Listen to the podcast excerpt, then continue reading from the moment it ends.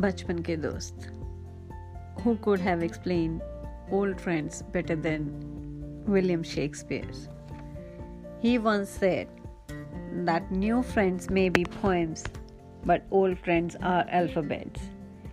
Don't forget the alphabets because you will need them to read the poems. My composition is dedicated to my childhood friends who were the best ones I could have ever asked for.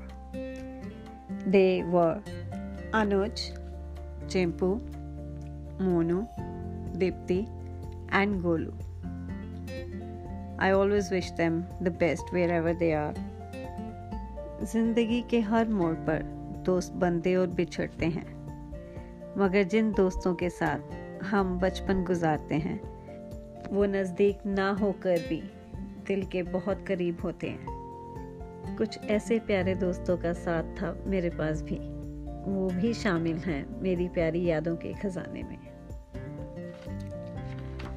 My composition goes as बचपन के वो पहले best friends बचपन के वो पहले best friends जिनके साथ खेलने के लिए शाम का इंतज़ार किया जाता था।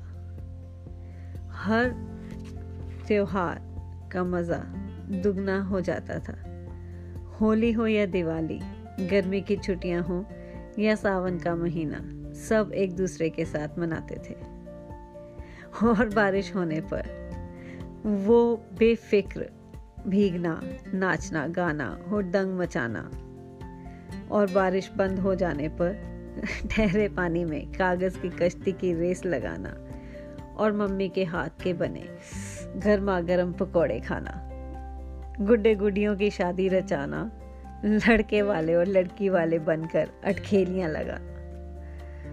गुड्डी गुड्डे की बारात में आगे आगे नाचना और गुड़िया की विदाई में आँसू बहाना।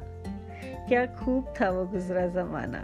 और वो प्यारा दोस्ताना, जो आज भी याद आने पर एक प्यारी सी मुस्कुराहट छोड़ जाता है। Thank you